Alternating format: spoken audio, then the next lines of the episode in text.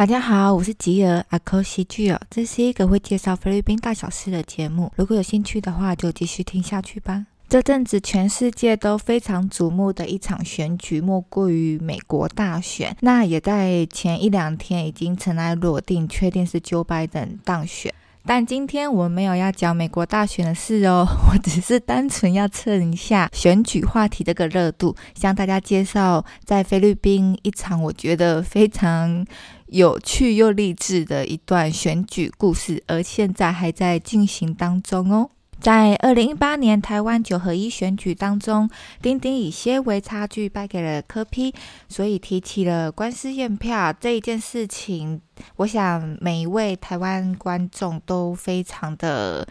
熟悉吧。那这一件事情也被广大乡民调侃嘛，然后做成各式的迷因啊、梗图啊，说丁丁就是被困在时间宝石当中。那经过一年多的诉讼，这一场闹剧也终于定谳。但是这一场类似的闹剧呢，没想到用在菲律宾上演，而且等级更上一层楼，关乎菲律宾副总统的选举结果。在开始这一段故事之前呢，要先跟大家科普一下，菲律宾的正副总统选举跟台湾其实是不太一样的。在台湾，正副总统的选举提名是绑在一起的，可是，在菲律宾呢，总统跟副总统是分开选的。那菲律宾的总统，我想大家都非常熟悉，就是鼎鼎大名的杜特尔蒂。那副总统呢？大家可能就比较不是那么知道，她的名字是 Lenny Robredo，是一位女副总统。OK，前提是要科普完之后，那我们故事开始喽。话说，在二零一六年的时候，菲律宾举行了正副总统大选。那 Duterte 毫无悬念的，几乎就是横扫各地的选票，得票率高达八九成。但是在副总统的选举中呢，就出现了非常激烈的拉锯战，就像是现今美国大选中川普跟 Joe Biden 的拉锯战一样，大家都非常的紧张，因为摇摆州的差距都非常的。接近这样子，那当时竞选副总统的人选呢，主要就是由现任的副总统 Lenny 还有参议员 b o n b o n 在竞争，两人的战况非常非常的激烈，票数最后开出来，其实差距不到三十万票而已。这样子的结果呢，当然让 Bongbong 非常的不开心，说 Lenny 他就是偷走属于他的胜利，所以呢，他就放出了大绝招。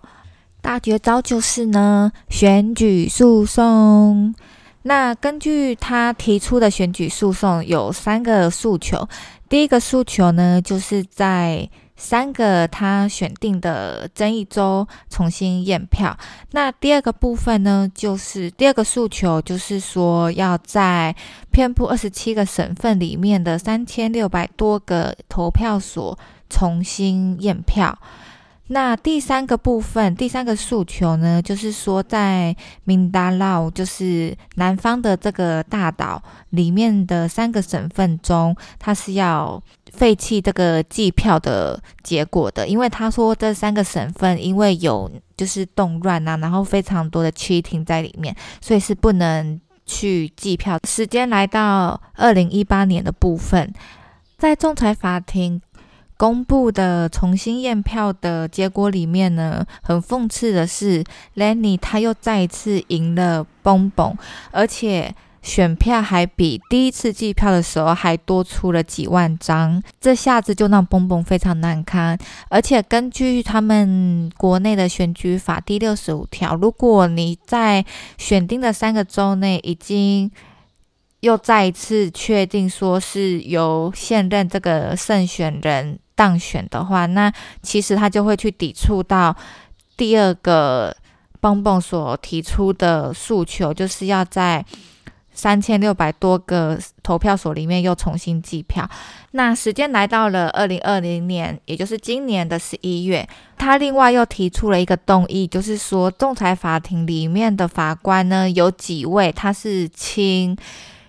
前任总统 Aquino 的阵营的。所以他就觉得仲裁法庭这样子的法官组成对他带有偏见的话，所审判出来的判决对他来讲会是不公的。那这个 Aquino 其实是不喜欢 Bongbong 他的家族的。这边再补充一点，Bongbong 的家族呢是属于 Marcos，Marcos 家族呢就是之前丁丁有名。在菲律宾发起独裁政治，然后掏空菲律宾二十年，导致他们国运衰退的那一任总统，大家有兴趣的话也可以 Google 一下。那我之后也会做一集来简单介绍一下 Marcos 他们这个家族以及他们做了哪些事情，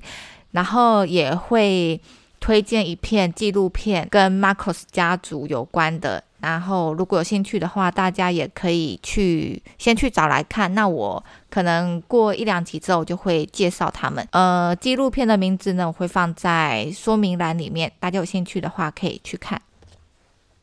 那拉回来，我们今天的故事话题蹦蹦经过了长达四年的不开心，还是不屈不挠，继续面对抗议副总统的选战。那距离菲律宾正副总统大选其实已经过了整整四年了，因为二零一六年到二零二零年，几乎已经现在要二零二一年了嘛。那蹦蹦依旧是被困在这个时间宝石当中，比我们的丁丁还要惨。那面对蹦蹦提出的抗议呢，Nanny 他们的阵营也发出了声明。我看这个声明其实没有在跟蹦蹦客气的，可能也觉得说都已经闹这么久，到底到底闹够了没这样子。那我这边就简单翻译一下他的声明。他的声明说，我们要提醒 Marcos 先生，就是蹦蹦。现在已经是二零二零年了，已经不是可以像他爸爸一样任意妄为的时代了。麻烦请不要再像一个被宠坏的孩子，要不到糖就一直哭。简单白话就是说，卖个烤窑，已经过四年了，Come on。那菲律宾的乡民呢，普遍也都是以嘲讽的态度在看待这一件事情。那因为呢，在呃法律战之中呢，其实也是还是有存在挺 Marcos 家族的法官，所以呢，这一场崩崩困在时间宝石中的战斗，到底还会不会在？长达四年之后翻盘呢，我们不确定，但是我觉得几乎微乎其微啦。而且再过两年之后，也就是二零二二年，菲律宾又会迎来下一次的正副总统选举，所以我们就继续看下去这一场非常励志又不屈不挠的选举故事会演变到什么程度吧。那今天就到这里结束喽。